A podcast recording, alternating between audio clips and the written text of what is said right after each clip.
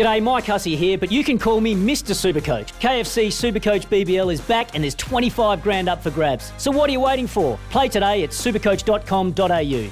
T's and C's apply. New South Wales authorisation number TP slash 01005. Mowers, start your engines. It's the Saturday Morning Mowers Club on SEN with Adam Peacock and Nick Davis.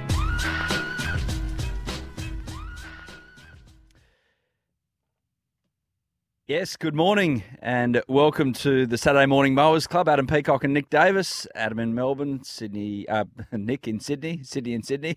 How are you, Davo? I'm. g- I am beyond good. Oh, wonderful. Yep. How, how did you get to there? Uh, we've got background, we've got logos, we've got Toro sponsorship, we've got topsport.com.au. But in the background, we're going to be moving to another studio next week. We've got t-shirts on the way. I scored a try at training this week at Roosters training. I set one. I've had a good week. The simple things. The simple things uh, Sim- amuse you. I'm a simple, uh, simple things amuse simple mind. The little monkey playing the cymbals inside my head this morning is going Burko. I'm looking at that Mowers Club behind Gibbo. How Uh, good is it? I'm down in Melbourne. That new logo, wow. This is going to be some impressive merch that's finally going to run off the production line, Nicholas. I am very excited. Not as excited as you. How's the tennis been? How has your week Unreal. at Melbourne Park been? Great, great. It, it's a feeling of uh, people getting outside and enjoying life again. Oh, that. We'll get to that later. Have you been a sewer? no, no, You haven't? no. you I'm just trying to get through life not being sued. Um, Well, you No, got, you it's- got more jobs than me now, so good luck with that. Yeah, it's been unreal. The the tennis, uh, like obviously we sat here last week when talking a bit about Novak Djokovic, or a lot of it about Novak Djokovic. Uh, I knew that as soon as the tennis started, that it would provide the, the narrative that you want out of a sporting event, and it, it certainly has all week. There's been some great stories, and looking forward to one of them this afternoon. Chris O'Connell, who is a Sydney boy, um, not that long ago he was having to make ends meet by washing boats and having a uh, you know doing odd jobs around the place because the tennis tour wasn't happening for him. But now he's through to the third round. He plays um, Max Cressy, um, who's not in the top, you know, echelon of men's tennis. He has a massive chance of making the fourth round of his um, of his home Grand Slam. So looking forward to that one this Arvo. Ash Barty rolls on last night. She was excellent against Camilla Giorgi. She doesn't play Naomi Osaka next round. Uh, how's this for a stat, Nick? That Naomi Osaka, she's played 21 Grand Slams. She's won four, but of the other 17, she's never made it past the fourth round. Yeah, thanks for bringing that up, Adam. I can remember sitting here on a Saturday morning and Naomi Osaka being a leg of the stupid multi in the US Open and being up two sets to love and getting dusted. So Yeah. she's early, yeah, no, no. She wouldn't have been two sets to love up at the US Open because she would have been off the court if she was two sets to love oh, up. Oh, sorry. One, uh, she was One set up. Uh, one set up, and I think it was five, but she was five three. Sorry, in the Yeah. second set. My bad. Yeah, you're bad. Anyway, It's a hard uh, game to scoring. Jordan asked me about that. My 13 year old daughter was sitting there. Dad, got a question for you. And 13 year old daughter, you're like, oh, Jesus, where, where's this going? Yeah, Uh, yeah. she tennis scoring. How does it work? it's a good point. I was like, mate. Well, if we do homeschool next year, maybe that could be a part of our uh, our math, our tennis. I reckon whoever work. came up with tennis scoring was in the same pub as whoever came up with the rules for AFL. all in. Just, just invented in the same area of the world, were they not? Over in the. In. Maybe. Well, AFL was invented by the cricketers in the. Yeah, something to do during winter. I don't know. The, the tennis, I think, was based on something medieval, but yeah, it was based based around the English aristocracy back in the day. So, yeah, odd scoring system. Uh, but the important thing is that people like Ash Barty are through. Rafael Nadal, importantly for the uh, tournament as well. He's still he's such a, a draw card. He got it done in four last night, and um, plenty else to look for. What jumped out at you? We'll, we'll have a greater discussion about the tennis a bit later on. But um, week one, Australian Open. What jumped at you? Nick, for someone Uh, that doesn't usually get into the tennis, but certainly during the Australian Open, you, you're drawn to it. Uh, the fact that normally I know that it hasn't been as hot, has it? I think you're saying that it's going to be a bit hotter up here. Uh, sorry, It's down there. baking today. It's Yeah, next five days. today. Yep, hot. Uh, it doesn't look as hot as normal uh, normal Australian Opens. The other thing, Wasn't. and we had a little discussion before, I'm all for the automatic line judge, the Hawkeye. I'm all for Yeah. that. I'm all for that. And I, I I know there's a little bit of you mentioned it before in our phone conversation. There's the the the theatre around that. Mm. But I like I, li- I like it. I, I feel like and the the serving clock and all that. I, I think that the game of tennis is moving. It, it flows a lot better. It's it's quicker to watch at the moment. I like the serve clock. I, I don't mind the. oh, It's okay the electronic line calling. I just miss the blow ups that come out of human mistakes. Oh, there's still blow ups. yeah, nah, but not as good. Not as good. Well, Like anyway, and, oh, I, Nick- and, Nick and, I, and I'll say my, the other my other comment for the the Hawkeye my yeah nahs because Okay, we've got you. You're off the long run this morning with the I yeah have- I've no, got so I'm looking forward to this. I've got, It's going to be a, a rant. I have got heaps. It's like right at home on the AM dial with the ranting that's coming from the mouth of Nick Davis a bit later on. Um, with the tennis, let us know on the text line 0457 736 736 if you could. What do you think of the tennis crowds? Uh, you happy with the, the way that the tennis crowds have acted this week? Um, the booing, suing, whatever you want to call it from the stands, and also have they got it right? Should they just let it let it sing a little? Should they have a little bit more of a party atmosphere? Should there be the party call? so to speak. Should there be the party called like at Scottsdale in the uh, in the golf? Is that this week the the Phoenix Open? They Are they out in the desert this week, They uh, or is it next week? I think it's next week, and then the players is coming up soon. But yeah, t- uh, the waste manager, the Phoenix Waste Management Open, the 16th hole, the par three, the party hole, the stadium hole, amazing. How'd you Mm. go there, Adam? Standing there with a little nine iron in your hand. Yeah, I'd chuck it on the green pretty safely. Regulation three. Regulation three, get off two putt. Thanks. Thanks You? covered. Uh, I reckon you'd shank it in be the, some sort of be some sort of hosel rocket. I need to. I need to sharpen up. Uh, I need to sharpen up. I have, I have got a little sojourn to the uh, to the land of our our wonderful sponsor, topsport.com.au, Gold Coast for a golf trip coming up. So I need to sharpen up. nice. I've got a Tasmanian golf trip coming up. Ooh, that's nice. Yeah, we're actually all fearful that if we haven't got COVID ten days before, that it's going to Lock yourself down, Lock yourself down. Scupper, but yeah, I'll live inside a bubble like Mr. Burns when he's scared of catching germs. Um, around the place in terms of scores, uh, had the tennis Lots just go. going So on. let us, let us know, yeah, 0457 736 736 with tennis crowds. But Big Bash, Adelaide Strikers through the next stage of this. Um, well, you you have to do a bit of investigating to figure out what's going on with the final series with the Big Bash and how it all works. But the truth is that the Strikers are through.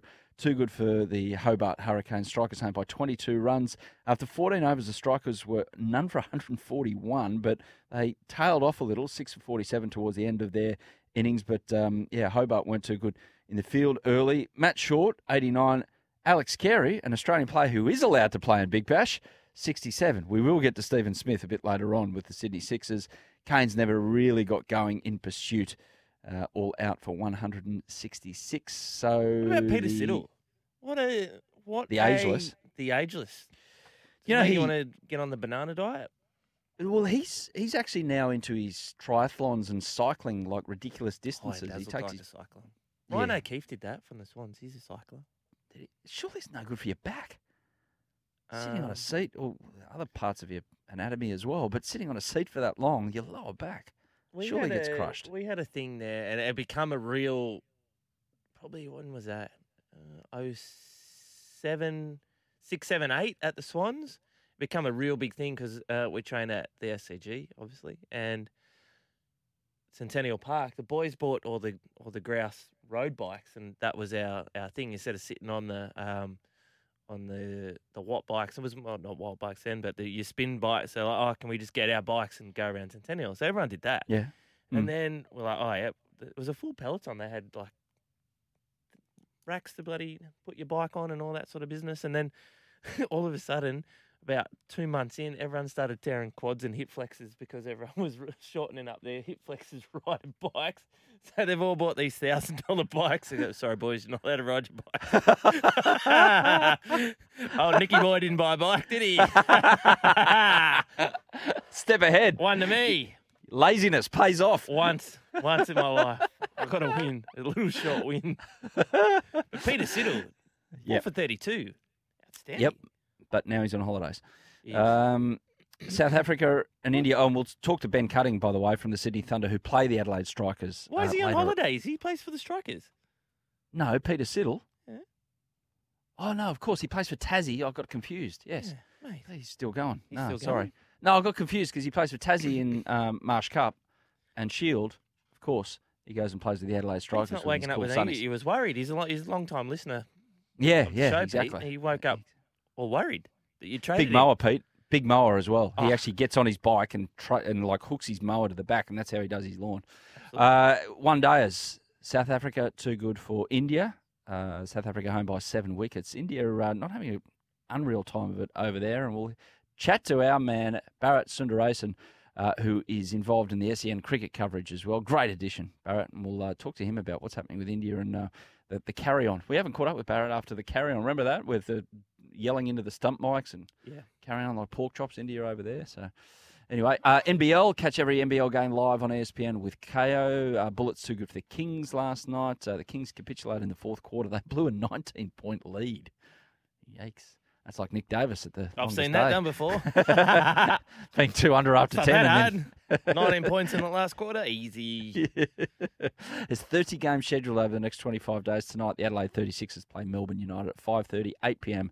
The Hawks and Brian Goorjian take on the Perth Wildcats. Of course, catch every game of the biggest NBL season yet live on ESPN. There is a Uh, lot the of mid- basketball coming. Uh, for what happened Yeah. with the with a few of the um, the reschedulings and whatnot, uh, they're they, they're going to get their pound of flesh in the next uh, 25 days, aren't they?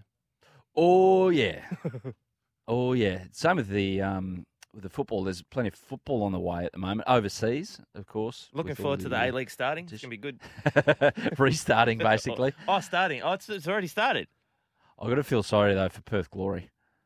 What about that? Why? Why would you want to go back there? Have you been there? For every person that wants to go back to Perth, there's people going, "Great, I don't have to go back there. It's miles away." It's rather barren.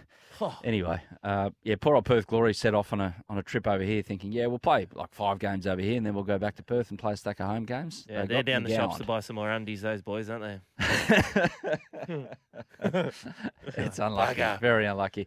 Uh, the what Knicks if you didn't last bring night your clubs? West You'd be flat, wouldn't you? If you're a golfer or Oh you yeah, bring your tennis racket or your PlayStation. I used to take my PlayStation.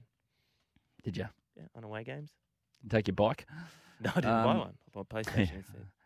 Wellington Phoenix 2 1 over Western United uh, last night. Sydney FC take on Perth Glory tonight. So Daniel Sturridge playing against Sydney FC in Sydney. Uh, and the A League W uh, uh, continues as well. And also, uh, the Matildas had a. Oh, they snuck past Indonesia last night in the first game of the Asian Cup. 18 0. Here we go. Where all, we go? all roads lead to the World Cup now. Here we go. Bandwagon's full again. Well, Georgie Yeomandale actually on Channel 10 last night uh, hopped into Tony Gustafsson for not playing younger players. Like he was bringing a 36 year old off the bench to at 9 0 to continue on. I think George has a good point there that uh, if, you, if you're building and you, you're still the- trying to get everything together. And He took the overs. he took the overs. yeah. Make it a Yeah, that wouldn't get him into trouble very much in an Make it a international competition. First question, Tony, why did you do that? Oh, I took the overs. Uh, yeah, 18 0. We take on Philippines next, coached by Nick Davis, Alen Stajcic. I He did coaches see that. Philippines I now. did see that. So, Maybe a little yeah. bit there, a little bit of nickel. Socceroo squad announced. What are your thoughts?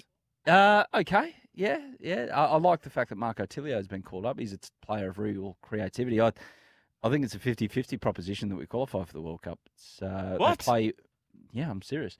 They Oh. play Vietnam next Thursday. Should be able to handle them, although it could be tricky.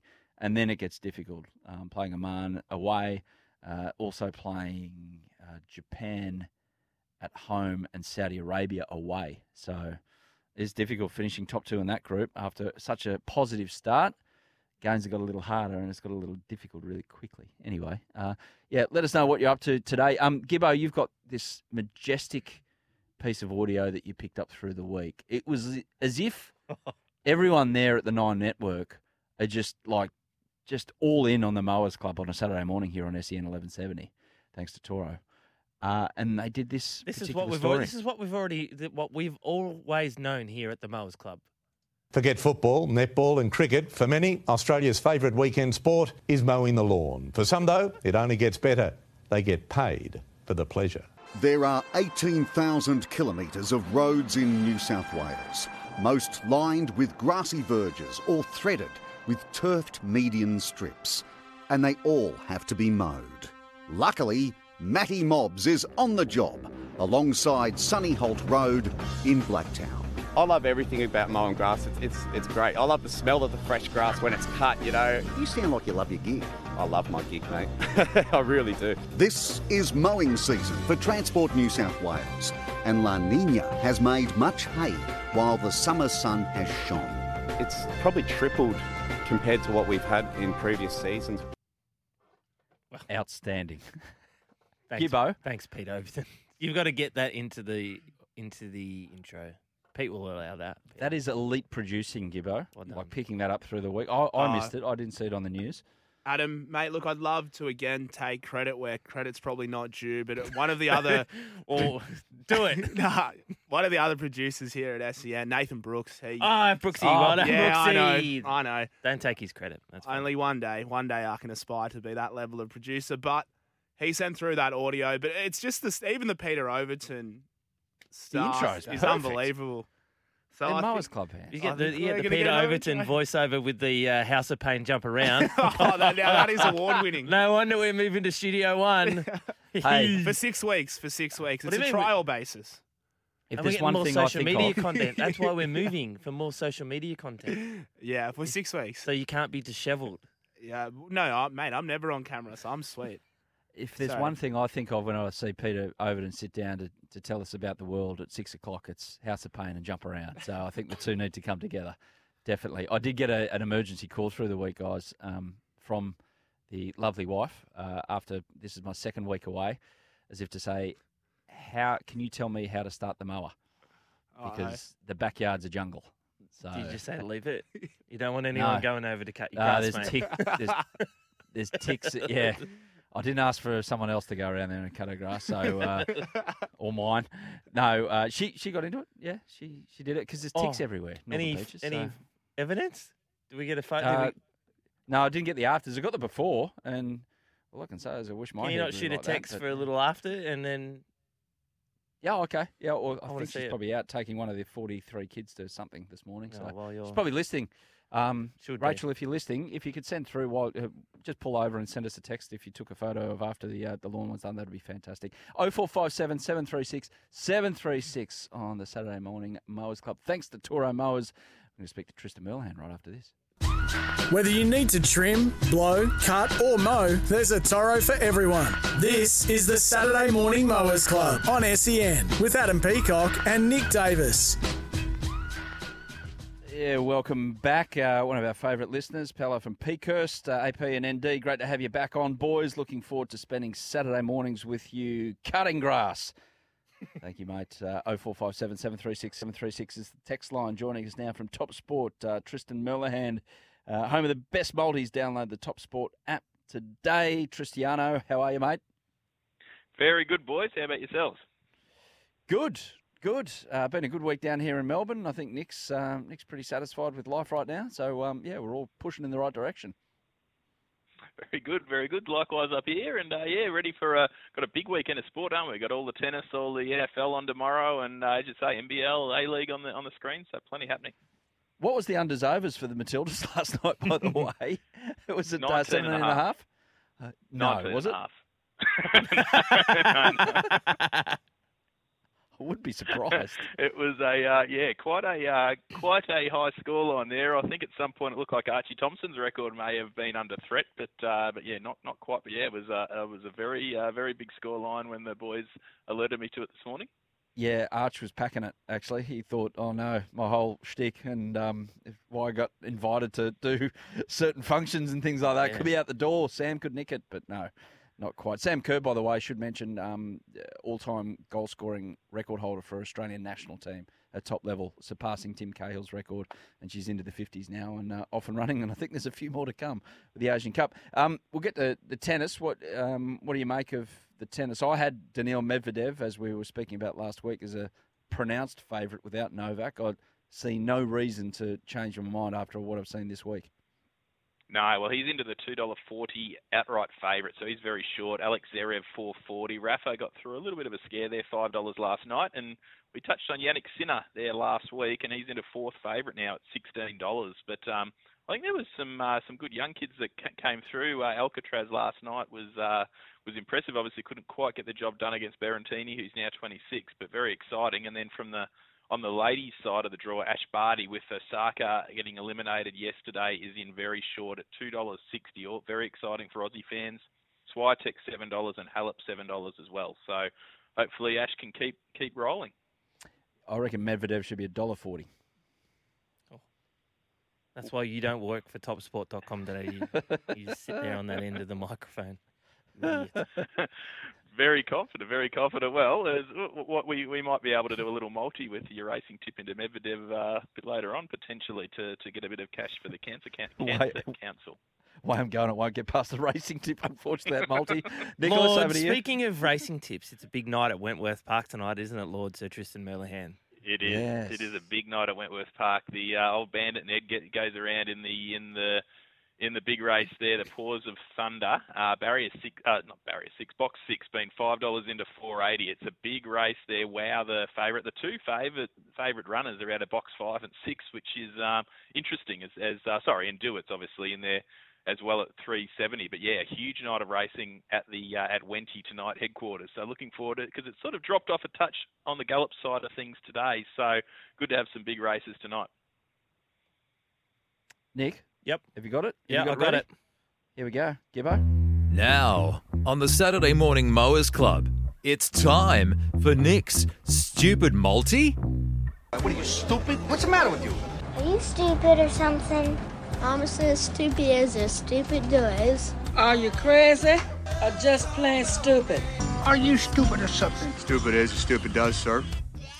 Again, I'm not sure where and how and why, but we'll find a reason for this to be uh, a, a stupid multi. And I'm going to start. I'm going to. There, there's method to this madness, Adam and Tristan, and just bear with me here. But this is. I, I know they're not for the, this week, and they'll be decided next week. But then I can, if they're still alive, touch wood, then I may be able to make sure I can win both ways. I'm going to start with your. It's a longer preamble than before the I know, Constitution. I know it's my show. Just be quiet. Um, Daniil Medvedev to win the Australian Open at two dollars forty.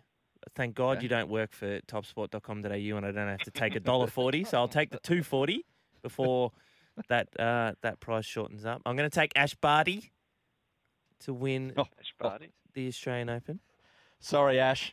That's it. Yeah, Call the tournament off. Big, uh, That's it. I'll get Craig Tiley on the line, mate. Don't bother. I know it was a tough lead in, but now you've totally stuffed the tournament. Word will just Yeah. ripple through. Uh, where do they play in Melbourne? Melbourne Park. There you To go. be Yeah, fair Melbourne though, Park. last time That she won. Wimbledon, you, you did include her in I your did. stupid multi. This is true. That, so you- This is yeah, true. you Na- got 100% Naomi record Osaka's when got life. She's got life Right. in a day, Naomi Osaka from my stupid multis. But Ash Barty, Lightning she's in. twice. The Australian women's T20, they were, they their morals, $1.36 against England. They were outstanding the other night. Uh, the second uh, T20s on tonight. So they're in the stupid multi, Tristan. And this is out of. s- It, it's actually, no, it's not the Sixers' fault, but I'm going to tip the Perth Scorchers. Uh, they're allowed to have their good players play, and the Sixers have good good players, and they're not allowed to have another one play. So I'm going to take the Perth Scorchers there in a four leg multi. What is that price up to, Lord Tristan Millihan? Gets us to fourteen dollars and ten cents. So we got Medvedev, Barty, the Aussie women cricket team, and Perth Scorchers. So yes, definitely a little bit of value there to be had over that four legs, and I can't see too much stupidity in there at all, actually. Well, I'll find it. Just So the, the Perth Scorchers to what win? no, just win their just against no, yeah, just against the Sixers in the Oh, just in the against the qualifier. Okay. Just in the Head-to-head. qualifier. Okay. Um, righto. Well, we'll have to wait until two weeks' time to cash that check. That's where I do my best work. The the wherever that Grand Prix was, the the one they called off. the one they called. that was like four weeks. We had to wait four weeks for that, and then they called it off. Uh, yeah, I'll come back later in the show, Tristan, with my, With uh, my tip. I'll try and work it out. And seeing Nick's um, literally cut my grass with the Medvedev thing for the multi, I'll just have one in the racing and I'll pick it out later. Is that okay? Sounds good to me, and uh, yeah, I'm, I'm looking forward to the, uh, the the chat topic as well a bit later on too. So we'll uh, we'll, we'll put our normal two hundred dollars cash up on the line there for the for the best listener to come in with a story, which I'll let you guys introduce once we finish the finish this little segment. We'll do it right now. Tristan Merlihan, thank you, mate. I'll go over to Nick. And what is the chat uh, topic that you want to throw out there? Chat the topics for line? this week uh, on the text line uh, 0457 736 736. The worst sporting conditions you have either sat through as a spectator or participated in as a participant. Off the back of Adam, you would have seen the uh, the Buffalo Bills uh, Patriots game last week in Buffalo. Five degrees centigrade. Is that the thing? Whatever it is. Minus Yeah. 15 Celsius. Minus 15. So it's five Fahrenheit. Five Fahrenheit. That's the one. Whoa. Minus No. 15. Minus 15. And people actually sat there and like Full house. 80,000 people in there. And played. Don't they want to move away, the Bills? They're, they're threatening to move away from where they are. Oh, I minus read 15. somewhere. You can go anywhere you want. So on the text Exactly. line 0457 736 736. Worst sporting conditions you've sat through and or played in. Welcome back. That's the news. And now we push on with the Mowers Club. Thanks to Toro Mowers on SEN 1170, wherever you're listening around the place or on the SEN app as well. It's time now to talk some cricket with our man from SEN Test Cricket and Crick Buzz, of course, Bharat Sundaresan joins us again. How are you, mate? Good to chat. Oh, I'm good. I'm good. Uh, I don't know whether it's uh, the time of the year or uh, it's it's just uh, a bit that I've been watching a lot of uh, cricket that I started dreaming cricket, which is worry worrisome, right? I had this dream where uh, I don't know. I am in Pakistan and Haris Rauf is bowling to Josh Inglis for some reason. Sorry, Alex Carey. I don't know what is happening there, but yeah, I mean, it was it, it, it was a worrying dream because I wasn't seated right behind the bowler's arm, which kind of concerned me. Um, I expect no less, Bharat, with with, things subconsciously going on in your mind, uh, or or totally unconsciously, and it comes to the forefront, and you verbalise it on our particular radio station. This is what. This is why we love you so much, and why you love cricket so much. It's it's very very apparent. Did you love the decision this week? And I'm sure the the Sixers organisation closed their eyes at night, dreaming of Steve Smith in magenta. but it's not going to happen because the other CEOs from the other places said, nah, nah, can't let it happen, can't let it happen. Outside looking in, this is ridiculous. You know the full story. What do you make of it? No, I mean ridiculous is is an understatement, honestly. Uh, and you know, it almost puts into perspective how incredible that achievement was from this Australian team to go and win that T20 World Cup because uh, the BBL doesn't give much uh, to to Australian T20 cricket, as we've seen in the past, and this incident really sums up uh, why globally the BBL is not really considered as a uh, as a you know premier T20 tournament uh, or even counted amongst those right at the top, uh, whether it is the IPL or the CPL or any of those other leagues. Uh, and Matthew Wade was on record. I saw speak about speaking about how there are no international players. Uh, you know, you had Rashid Khan who's been around, and Andre Russell came uh, for a couple of days or a few matches uh, anyway. But uh, you you you don't have your regular Australian players playing. Uh, so as a result, the BBL uh, goes on like you know while the test season is on. Uh, yes, it does get some eyeballs locally, but it doesn't get that uh, coverage or that traction that it should get if it is your uh, number one T20 league. Uh, uh, you know, and this is Australia we're talking about, right? Like you know, one of the global superpowers in cricket. And this incident just puts everything into perspective. I mean, how can you not want Steve Smith playing at a time, especially in a season where you know a lot of your key players were ruled out because of COVID? You had to literally have some Premier cricket players playing in the league, and here is a, a, a superstar who's who was part of the World Cup winning squad three months ago, saying that I want to be part of it. But uh, you know, I don't know because of logistical reasons or whatever technical reasons to leave him out. Uh, it it uh, you know it it kind of tells you why the BBL, uh, and I can tell you from my experience, is not really looked at as a must-go tournament for you know international players out uh, of of renown. Like I've got a perspective on that. Like with with Steve Smith, what happened with um, uh, Frank Lampard when he was originally coming to Australia in the A League, and he had the he, he was all set to come as a as a loan um, deal player, and he was all all sweet. He, he even got the photo in the Melbourne City kit, and then lo and behold, the other clubs got wind of it and said no, that can't happen, and it got kibosh. So one of the best players, most well um, well known players in the world at that time, couldn't come by virtue of a decision made in the interests of others, not the interests of the whole game and the, the whole sport bringing it forward. So it's really unfortunate. It kind of overshadows what should be a pretty good week with the BBL, should it not? I mean, Perth and, and Sydney Sixers uh, have got themselves that yep. little cushion. The Adelaide Strikers playing the, the Sydney Thunder as well. We'll talk to Ben Cutting a bit later on. It's all set for a good little finish to a, a difficult competition to navigate after all the COVID problems. and like yeah, like we said, and this is then one lament about the BBL from the BBL as well that oh we don't get our test stars or our international stars playing uh, in it regularly, uh, and this was yeah, Steve Smith you're talking about as well. Uh, and, and look, I've always had my questions about like you know why the BBL doesn't grow. And I've asked a lot of people this. Uh, I mean, people are much way more knowledgeable than I am about yeah. why isn't there uh, like a privatizing of Can the you? league that ever happens and i'm sure there are cultural and other reasons uh, associated with that uh, when it comes to the bbl and other sporting codes and other sporting leagues around australia but um, you know yes you have various ceos and uh, uh, in place running the uh, the franchises uh, but at the end of the day, it's not like an IPL where there are separate owners who should have so much of a say. I would believe especially in matters like this. Anything that enhances the league should just be allowed. That would not, that's what would happen in the IPL. I mean, they would uh, open all doors if a guy like Steve Smith says that I want to come and play one match, which yeah. is what kind of like yeah, it just befuddling and doesn't make any sense.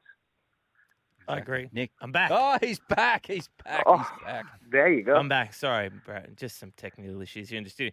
Um, let's move on. The game, the team that are allowed to have their good players back, the Perth Scorchers against mm. Sydney Sixers. Uh, they're the they're rightfully the favourites for this competition to to take it out if they can get through this qualifier tonight.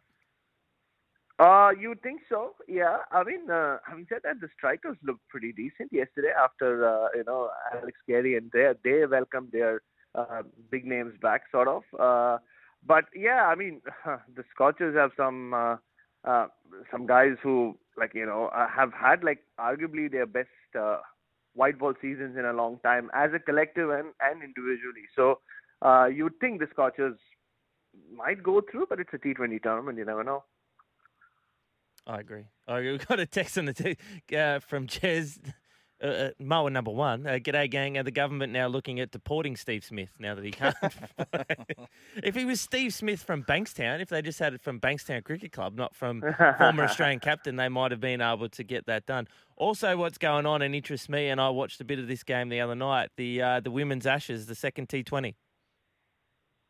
Oh yeah, I look forward to it. Uh, the only concern is uh, there's a lot of rain forecast here in Adelaide today and tomorrow. Uh, so I couldn't go the other night. I was on uh, dog sitting duty. She'd just come back from a little surgery, but I am heading there uh, in a few hours to the Adelaide Oval and tomorrow as well. But I don't know how much cricket we're going to get, especially tomorrow. The forecast is really bad. But uh, I mean, what a star Tahlia McGrath is, right? Like she showed such some great nerves in that series against India. She's such a young player still um, and was what player of the tournament in uh, or player of the series for that uh, that tour when India came a few months ago. And again, uh, I mean, there's so much talk about Ellyse Perry being left out before the game, and so much focus on her and that decision.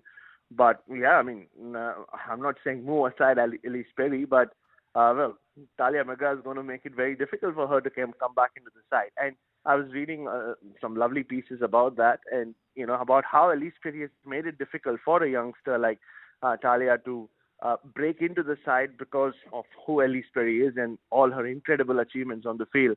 And once she has, you know, so Tahlia has had to take her game to the next level, and once she's come and she's looked uh, sublime, uh, you know. But I thought England started that game beautifully. They maybe left 15, 20 runs out there in the middle. You thought, uh, again, McGrath fell in the end, and uh, some of the other uh, bowlers really tied it up well uh, and finished it off well.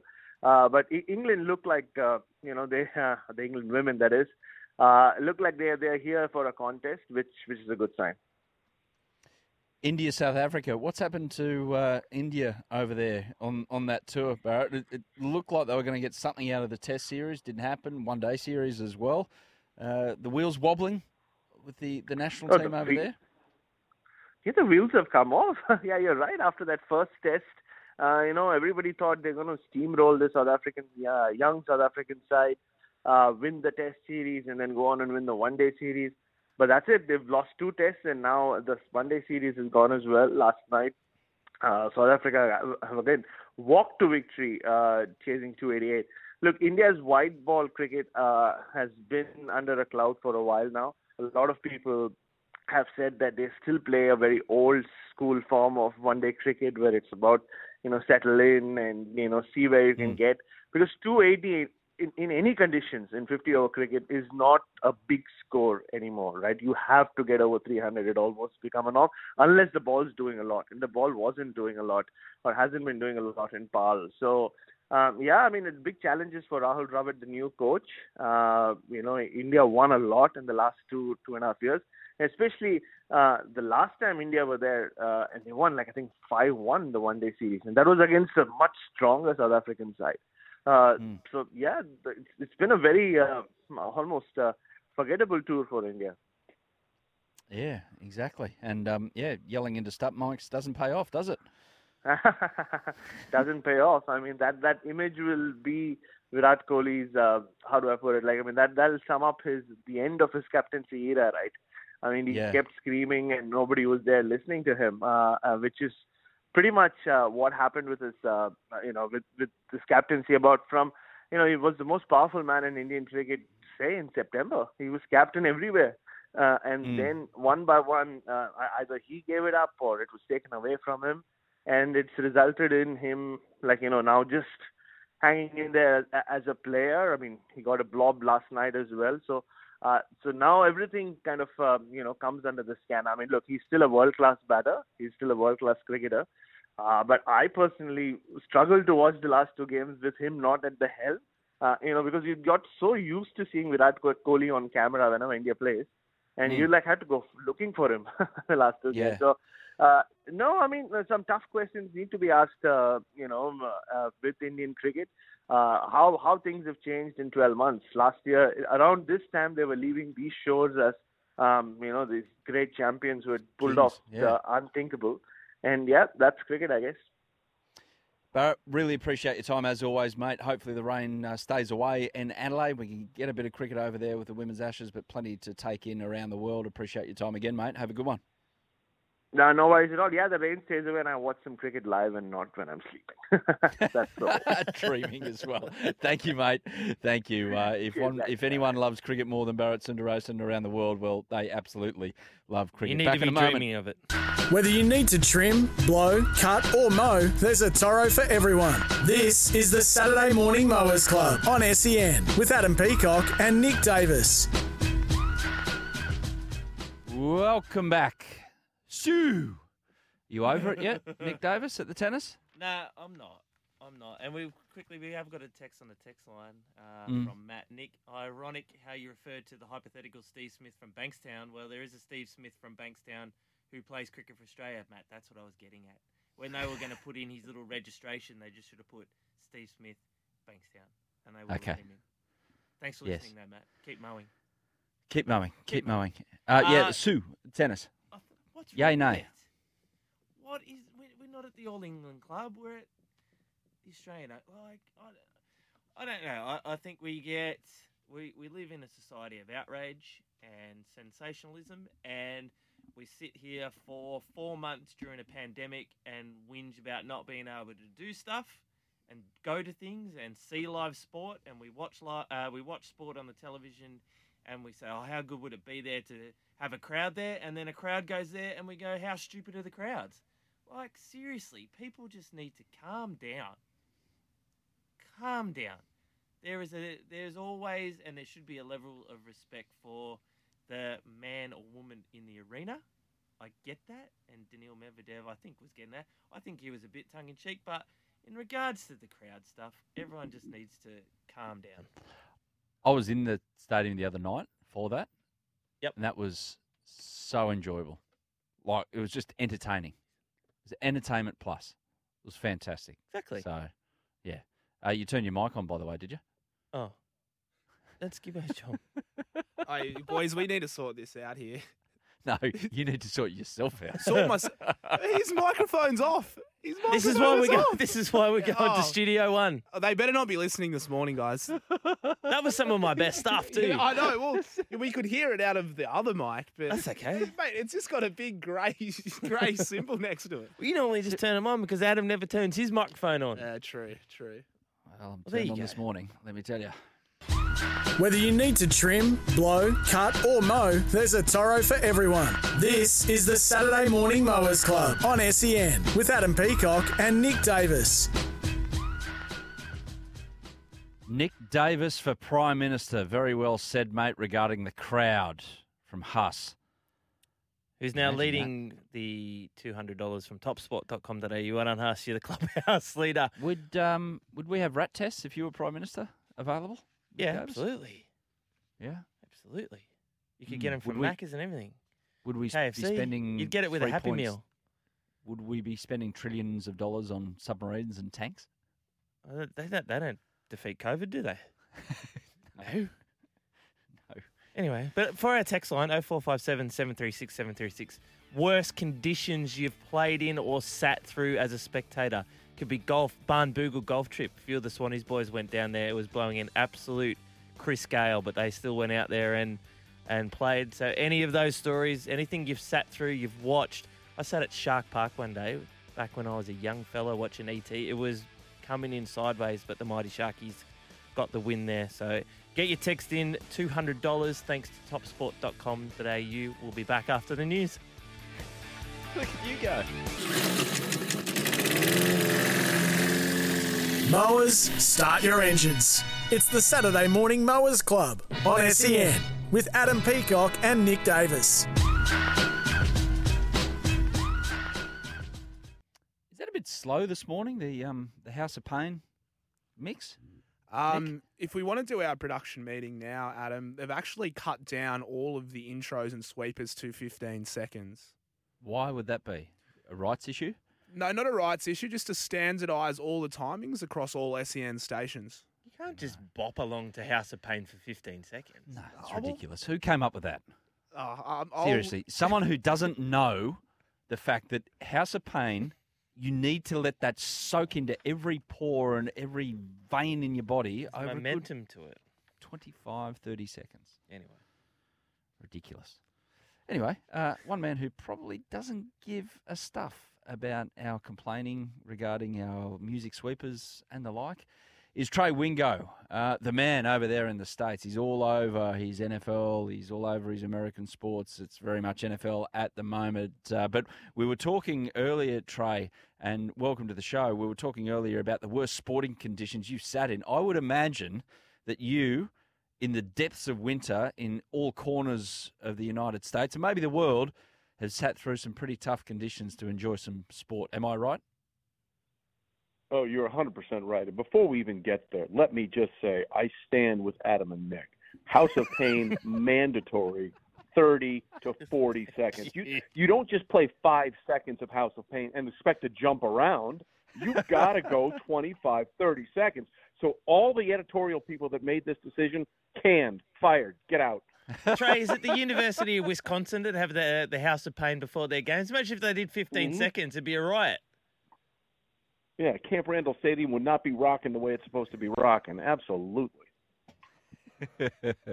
Brilliant. What is um what is the worst sporting conditions you've sat in?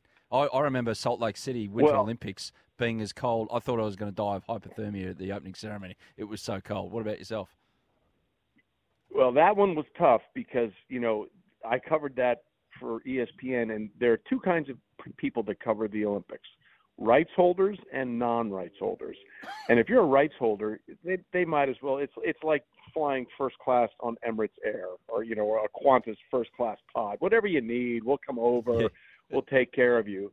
And if you're a non-rights holder, you might as well have gotten there by Greyhound bus because you're not allowed within a certain area and a perimeter of everything.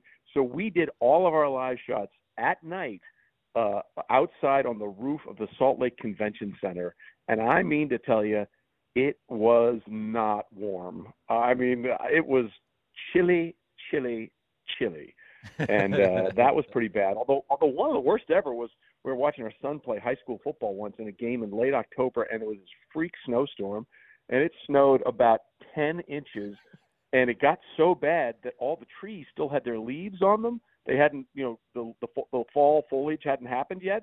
All the trees fell over and all the all the roots just uprooted. It, it was a disaster. That was that was one of the least pleasant sporting experiences I can ever think of. I like that, Trey. I like that. Let's talk NFL playoffs. Uh, last week, everything sort of went to script. There was one game there. The uh, it probably went to script because the Cowboys choked it up. But this week, let's look AFC first. the Tennessee Titans uh, against the Cincinnati Bengals. Joe Burrow got his first uh, playoff win. Cincinnati got their first playoff win in 31 years. They take on the Titans. Is Derrick Henry going to be back for the Tennessee Titans? It looks like he's going to be back, and guys, that changes everything. J- just so people understand, Tennessee in the regular season threw it, threw the ball an average of 201 yards per game, and that is the lowest uh, passing yards per game for a number one seed in the playoffs since 2008 when the Tennessee Titans threw it for less than 200 yards a game, and they got bounced in the first game of the of the playoffs that year as the number one seed. Derrick Henry back changes everything for Tennessee, uh, and it comes at a really inopportune time for Cincinnati because in the win over the Raiders, they lost their best defensive lineman, Larry Ogunjobi, who's a great run stopper. Another great run stopper for them, Mike Daniels, is unlikely to play. So the last guy you want to see when you're thin on the defensive line is Derrick Henry, who like stiff arms defenders into suborbit. Uh, even, even if he's like just 50%, the fact that he's on the field, he might be the world's greatest decoy, and you have to account for him. So if if Derrick Henry plays and everything is tra- trajecting like he's going to, um, that that really could be a huge difference maker for Tennessee because they can play keep away. Because Burrow has been great. Like in his last five starts, the team is four and one. He's thrown 13 touchdowns, no interceptions, and is averaging 344 yards passing per game. But he can't throw the ball if he doesn't have the ball, and Derrick Henry can make sure that he doesn't have the ball. I agree with that. Uh, I totally say Titans for you there. Yeah, if Henry's okay. Yeah. Like uh, the thing about this weekend, which is so great, guys, you could make a compelling argument for every road team to win and every home team to win. That that's what that's why this is the funnest weekend for me because you're going to get the best teams out there, and you get two games on our Saturday and two games on our Sunday here. Uh, so you get a full weekend of just really really great football. The other AFC matchup, this this is the one I'm really looking forward to the the Kansas City Chiefs and the Buffalo Bills. Josh Allen last week in those minus 15 uh, conditions as it would have been over here. Uh, th- the perfect game. No punts, no turnovers. Uh, he was outstanding. Can they back it up? Can they do it again against the Kansas City Chiefs? Yeah, that's a great question because that that just so people understand when you said the perfect game, literally that had never happened before in NFL history. There had never been a game where a team essentially got every yard that was available to them. In other words, what I mean is what you said. Every drive ended with a touchdown. They did not attempt a field goal. They did not punt. And at the end of the game, they didn't turn it over on downs. They ran out the clock. So literally every yard they could have gotten, they got. I don't think we'll see that kind of performance, but this sets up as there's a reason this is the last game of the weekend because everyone mm-hmm. this is the game everyone wants to see. This is the first postseason game in NFL history with two quarterbacks coming in having thrown five touchdown passes. Mahomes threw for 405 and five touchdowns. Josh Allen threw for 300 yards and five touchdowns. It's also the first playoff game where both teams come in having scored 40 points in a previous playoff game. The Bills scored 47 and the Chiefs scored 42. So with all that being said, final score 10-7, right? That's, that's the way this plays out. Normally. well, that was Trey. That was last week with the the, Trey last week with the Bills and the Patriots. Everyone's oh, it's going to be minus fifteen. Uh, two defensive teams. It's going to be the Yeah. unders. The Bills covered Yeah. the under uh, the overs by himself. So that's just what happens. Yeah, ab- absolutely crazy. So uh, I, I, this is this is just chef's kiss good, and and they played in week five, and the Bills won pretty easily. But things have changed so dramatically for both teams. The Bills' best cornerback, who was on the field that day, Tre'Davious White, he's out. In that game, the the Bills didn't allow the Chiefs one play of 20 or more yards, which is impossible when you think about that offense for the Chiefs. So their best cover corner is not going to play. Uh, the Chiefs defense didn't have Melvin Ingram. He hadn't been traded for yet. They didn't have Chris Jones on the field that day. He was out with an injury. They had a different starting uh, safety in the secondary. Juan Thornhill is now starting. So both defenses are dramatically different. The the I can't tell you who's going to win. I could I could make a very convincing argument for both of them, but the only thing I'll say is in Arrowhead, which is the Chiefs' home home stadium, in the playoffs, the Chiefs with Patrick Mahomes are six and one. The only loss at Arrowhead in his postseason career was the 2018 AFC Championship game in which Dee Ford, who was a defensive lineman, lined up in the neutral zone, which negated a game clinching interception of Tom Brady with a minute and a half to play. And if that penalty, which had nothing to do with the play, he just lined up in the neutral zone. There wasn't anything that affected it. If if he doesn't line up in the neutral zone, we're possibly talking about the Chiefs going to a fourth straight Super Bowl this postseason. Hmm. The Bills can beat them, but it is really, really hard to beat the Chiefs with Patrick Mahomes in the postseason at Arrowhead.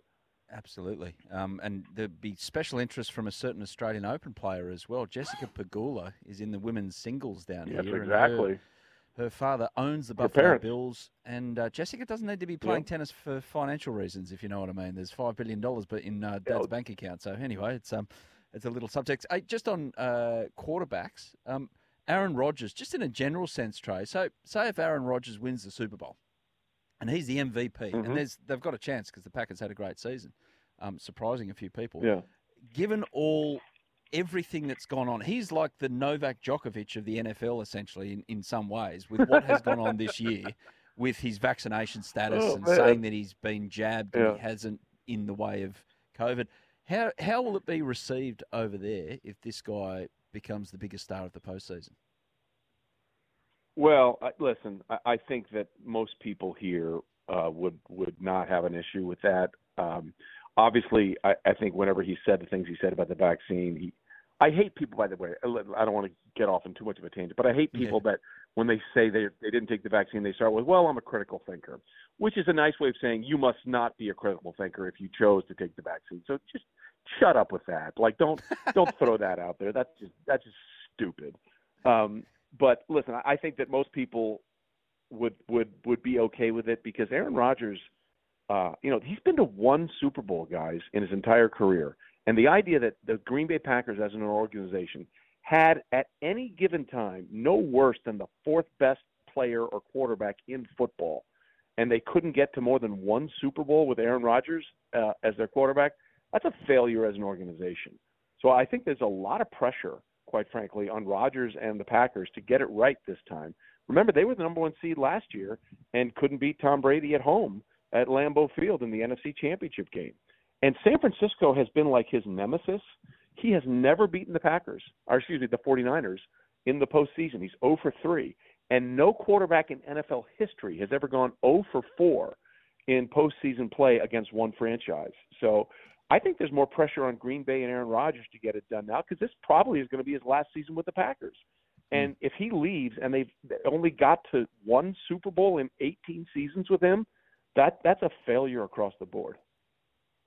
I agree. Trey, probably the one, and probably the the NFC matchups here, the one that they've both got to be careful of is Tom Brady and Aaron Rodgers both looking for the championship game next week.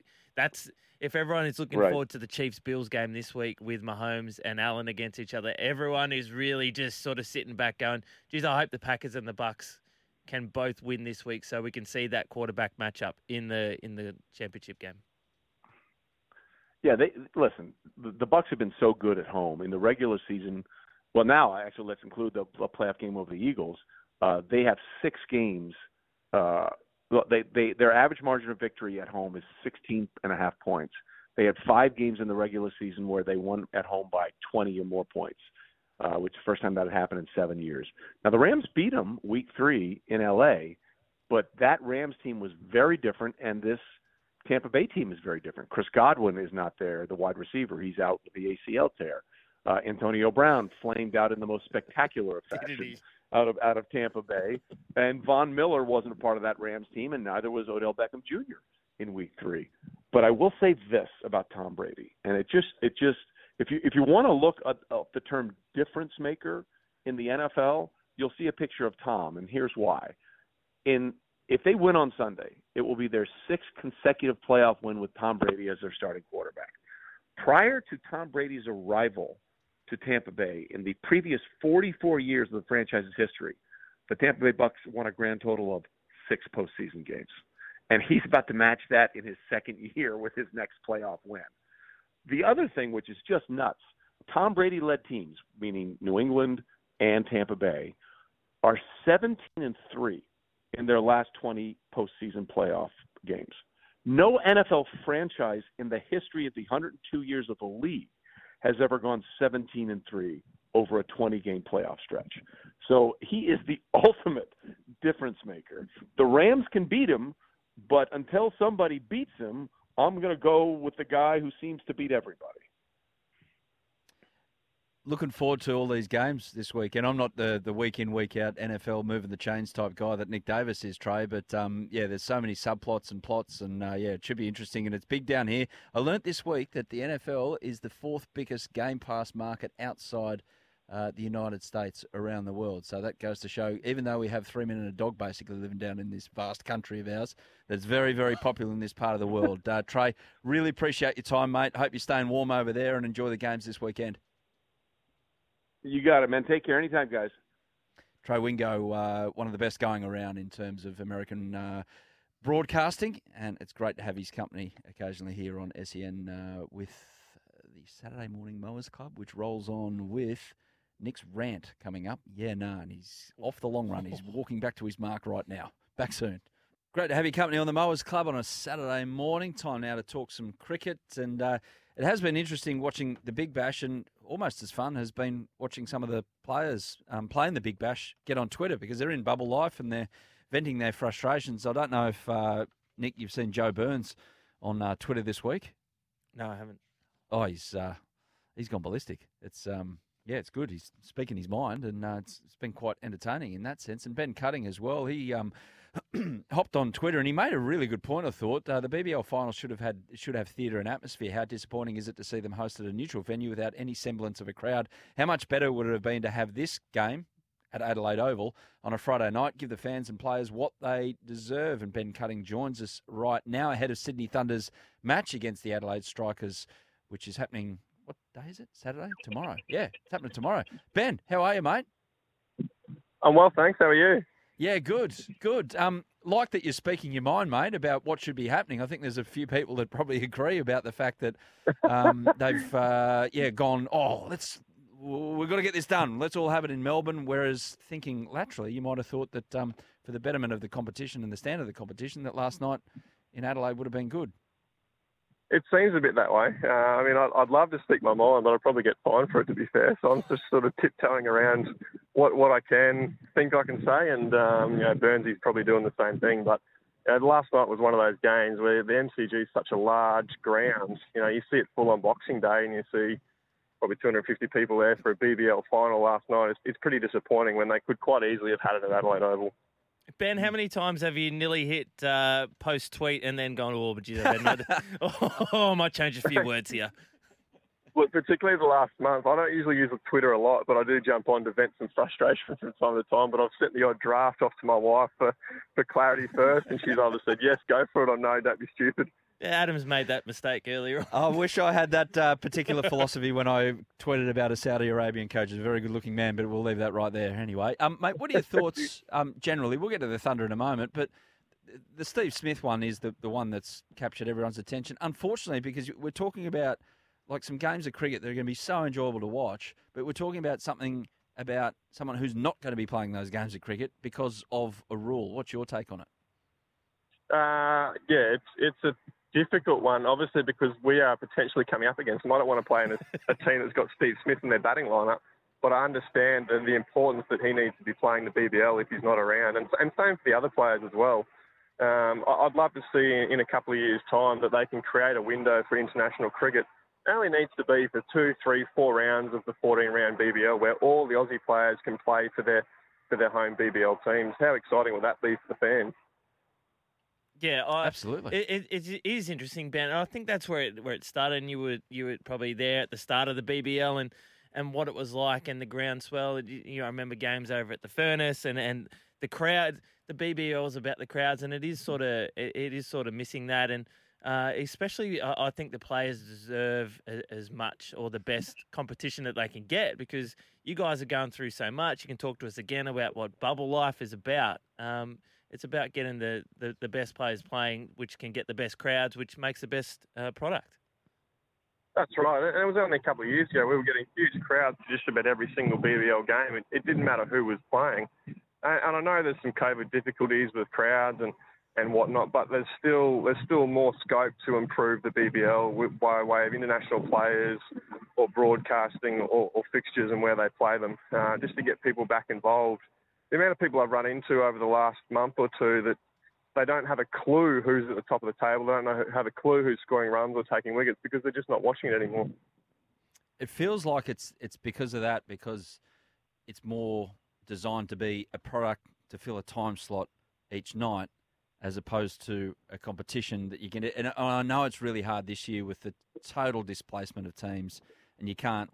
For instance, the Thunder they have that pretty cool ground in the west of Sydney, and that they make a bit of noise, and they, they, they have a like a real sense of community at home games. That, that there isn't that element to it this year. It feels like this year they just want to get the competition done because of all the external pressure that they're getting from things like COVID. Is, is that a fair statement, Ben? Does it feel like that inside the playing group as well? Look, for whatever reason, and I, I think I speak on behalf of most of the players, this one has seemed to have dragged out a lot longer than it has in previous years. Even last year was certainly probably more enjoyable, even though we were it was a lot more difficult because we couldn't travel it all around. We were sort of based in Canberra for a lot of it. Couldn't see our families. We couldn't get them into the bubble. But um, just the scheduling, and, and, we still had crowds last year as well for, for a lot of those matches was uh, was probably a lot more important. Whereas I think you're probably right. It, from time to time during this BBL, it felt like a box tick. We just got to get this done and tick the box. So uh, you know, keep the broadcasters happy. Uh, Uzi Khawaja, having him back in the fold, what's that been like, mate? He he had such a oh, it was it was wonderful to see, like how how much he loves cricket, and it seems how much all his teammates love him as well. Have yeah. the have the month that he's had as well. He, what's he come back in um, to camp with? No, he's just the same old Uzi, straight back in, fits straight back into the mould, and you know he's one guy that's done so well for the Thunder over the years, and particularly through finals, where you know a couple of years ago peeled off all those runs at the MCG to, to get him over the line. Um, be nice to uh, you know, hopefully see him do that again. He's obviously in pretty good nick by the looks of that uh, that other game we played at the G the other day. Yeah, absolutely, absolutely. Um, what? Uh, how's it all going to eventuate, mate? So the Sixers are looking for three. Scorchers going okay. You've got your game coming up. Uh, where where does it lie? Is it one of these who just rocks up on the day, or is there some form to take in that's going to count for something in this next um in this next week or so? I think your guess is as good as mine. I, uh, you know, we're involved in it and we don't have a clue. we uh, we wake up each morning, we do our, our rat tests, we send them on to CA before 10 a.m. to let us let them know that everything's okay or not okay, and and we, we get through the day from there. But um, you know, it's it's going to be interesting. I, I found it interesting that all the finals for the first week at least were staged in Melbourne when there's no Melbourne teams involved in them. Yeah. So I'm hoping the yeah. second week goes to Sydney with at least one team involved. I think if the Sixers win, they go up to the SCG um, for theirs. But we, what about, by the way, those rat tests? We're doing them at the tennis as well. You get up, you got that feeling of dread in the pit of your stomach because it's not so much about testing positive, in my opinion, anyway. It's about if you cop a, if you cop the double liner, the dreaded double liner on your rat test. There you go, seven days hotel room. Thanks very much. No family, no friends, no nothing. It's it's a it's a um it's the most stressful day part of your day by a long way. Is it is that even you finding that as well? Hundred percent, and it, and it's it's it's not so much well for me personally. I'm not worried about getting ill and being sick for me. It's it's like you say, it's doing seven days in the pit uh, without friends and family, without fresh air, and on top of that, you're going to miss two or three games of Big Bash cricket. And when you do come back in, it takes you a couple of days to get moving, and so you probably end up missing more than that. And Ben, yeah. your form through the tournament, how how you tracking? Obviously, uh, the finals is where it's all about. You'd be looking to have a big final series. Yeah, look, it's um, it's been a long BBL, that's for sure. It's um, haven't quite probably had the opportunities with the battle of the ball this year as I did last year with the Thunder, but I think that's just a token of how well the boys are going you know, with their bowling and their batting at the top of the order as well. So um, that's only a good thing for the team uh, if I don't have to do a hell of a lot. But um, you know, I'm, I'm looking forward to the finals. I, I love those big games. Hopefully, we get to play in front of some sort of a crowd at some point if we uh, if we knock the strikers off and can get to Sydney. So we'll see what happens. Probably another guy that's been taking the, the pressure off that batting lineup is Jason Sangha. He's been on fire. Yeah, he's a gun. Um, you know, he, he didn't get to play a lot last year, but you know, I've seen how hard he works off the field firsthand. I hate bowling to him in the nets. Um, he's always he's always in the nets with a point to prove, and he certainly does that. And he showed he certainly showed his class when he's when he's played those games for us this year. Are you walking around uh, town at the moment looking for a coffee or something? I can hear you on the on the I walk. am, You've yeah. obviously done the rat test. Yeah, I've, uh, I'm walking with Brendan Doggett. He's got four bottles of sparkling water, so we'll hydrate the day away. But a lot of the cafes are closed at the moment. I think they're short staffed. Yeah. Ben, yeah, Ben on the mowers this morning. We're off the. I'm not sure if you're an NFL fan. You may be or may not be. You might have seen the Buffalo Bills game last week was minus 15. Uh, the mowers club this morning. We're talking about the worst conditions you've either played uh, sport in or or been a spectator in. It, over on the subcontinent, there would have been some uh, some horrifically hot days. Yeah, we had a, a tournament a couple of years ago, just before COVID. It was the Afghan Premier League, all played in Sharjah. We sort of had eight 2020s in about 10 days, so it was back to back to back for most of it, and it was about 45 every day. Uh, that was that was a pretty tough slog that uh, out in the desert. But uh, to be fair, I, I probably prefer that than the cold, like minus 15. You get 15 degree days in Tassie, it's freezing. You just can't get your body moving to battle bowl. Yeah. Not the case, fortunately, in Melbourne today. So, uh, mate, enjoy that walk and, and good luck to the Thunder. And wherever you end up playing the, the next few games, um, good luck in those as well. And really appreciate your time in the Mowers Club this morning, mate. No, thanks very much for having me, guys. No sweat. Ben Cutting, he was just due to be on the Mowers Club at some point. Um, I like that. Hope you, Well done. Yeah, thank you, thank you, thank you. Uh, we are back with around the socials, and I'm getting to the bottom of what exactly has gone down in the uh, locker room yesterday at the Australian Open with uh, Nick Kyrgios apparently getting into a blue with uh, his opponent's coaches and physios and the like. Back in a moment. Whether you need to trim, blow, cut, or mow, there's a Toro for everyone. This is the Saturday Morning Mowers Club on SEN with Adam Peacock and Nick Davis. Yeah, welcome back. Uh, Nick Kyrgios tweeting this morning on around the socials here on the Mowers Club, just letting you know after yesterday's chop fest in doubles, my opponent's coach and trainer proceeded to threaten to fight in the players' gym. Tennis is a soft, soft sport, Thanasi Kokkinakis, all because I moved and hit them with a tennis ball. So, um, yeah, that's set off a chain of events at uh, Melbourne Park right now, trying to get to the bottom of exactly what happened. But my mail is that, uh, yeah, they wanted to to go Nick, and uh, Nick decided to remove himself from the situation and go and warm down over at the National Te- Tennis Training Centre, which is about uh, a kilometre away from the locker room there at Melbourne Park. So um, just easing the tension somewhat. But uh, yeah, the uh, the Croatian number one seeds who got bounced out yesterday in the men's doubles by Kokkinakis and uh, Kyrgios, not too happy after it, and their crew. There's another there's another theory to it, and it's uh, it's been brought to our attention on the text line 0457 736 736. Boys, I heard the reason Kyrgios nearly got into a fight with that doubles team is because they stole his black boot polish he's been putting in his scalp. Oh. there was a little trickle the other night against Daniel. There was a Well- little trickle down the forehead. knowing what it's like under lights and having sparse hair on the top of your scalp, and you need they they do they put little sprinkles in in hair. A lot of people use it actually, including my good self, um, just to to plug the holes. The you know I got a little bit of a Bass Strait happening with the uh, the hair in the middle of the scalp, the, the island separating from the mainland.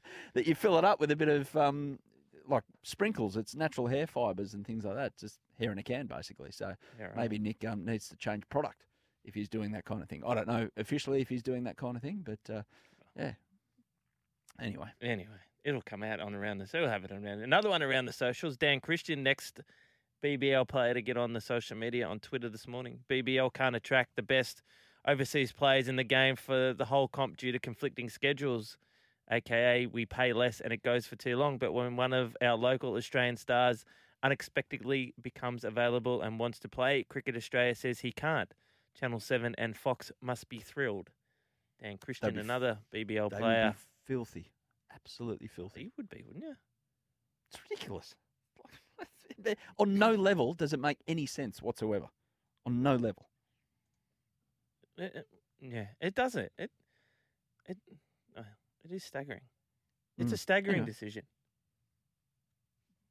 It's governed by self interest, and there's there's no stronger interest, interest than self interest.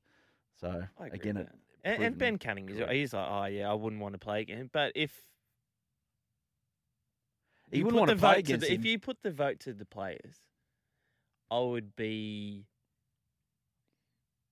staggered if they wouldn't have said, "Yeah, just let him play." a guy like Ben Cutting would think of it because he's an experienced player. He'd look at it rationally and go, okay, well, it's going to be tougher, but if I get him out, more people are going to be watching because Steve Smith's playing, and more people are going to be interested in maybe watching the game. So Exactly. Dan Christian, same thing. I think that's where they're coming from. anyway, madness, madness. Absolute madness. Um, Penny Hardaway, uh, post match press conference. Gibbo, you got the audio here? I think the one thing I can say to this media, because this media gets kind of up sometimes when it comes to me, we don't have our full roster. Y'all know we don't have our full roster. Stop asking me stupid questions about if I feel like I can do something. If I had my roster like they did, then I feel like I can do whatever I want to do. I'm coaching really hard. My boys are playing really hard. I'm not embarrassed about nothing. We have four freshmen starting. Y'all need to act like it. Act like we got 17 to 18 and 19 year olds out here trying to learn how to play against 22, 23, and 24 year old guys. Come on, man. Stop disrespecting me, bro. Like, don't do that. I work too hard. I work way too hard for that. Y'all write all these articles about me, and all I do is work. We got young kids on the floor. They got young kids on the floor. He's coach at Memphis in uh, college. He's one of the greats, Penny Hardaway, back in the day. But uh, that's a bit of a rant there. Roosie ever come up with one of those at the Swans, Nick? Uh, to me, yeah, not to. Uh, no, uh, again, it sort of comes back to our or my rant about the the crowds and, and whatnot. We want, uh, and and we love coverage and and we love and we want. If if players and coaches come out and in press conferences and just give the straight bat, and we're like, oh, what a how boring. Mm. Um, I think I don't, I don't know how it is that look, I, I don't think you want Penny Hardaway going off on on a tangent, and there needs to be again a level of respect from journalist to coach, coach to journalist. But if, if there's a whole heap of stupid questions coming out, um, Mm. I- I think Exactly. What about in, um. By the way, I wouldn't want to be going to the Winter Olympics as a member of the media for a number of reasons, but one being forced lockdown in Beijing office over a single COVID case on the eve of the Winter Olympics. So apparently, the, that the entire office has had to lock down in the office for seven days. Can't leave over one case. What office? What do they do? Don't know. Office supplies? I'm not sure. Gibbo, you across this story? I am across this story, but I might tease and get back to you after the break. Mowers, start your engines. It's the Saturday Morning Mowers Club on SEN with Adam Peacock and Nick Davis.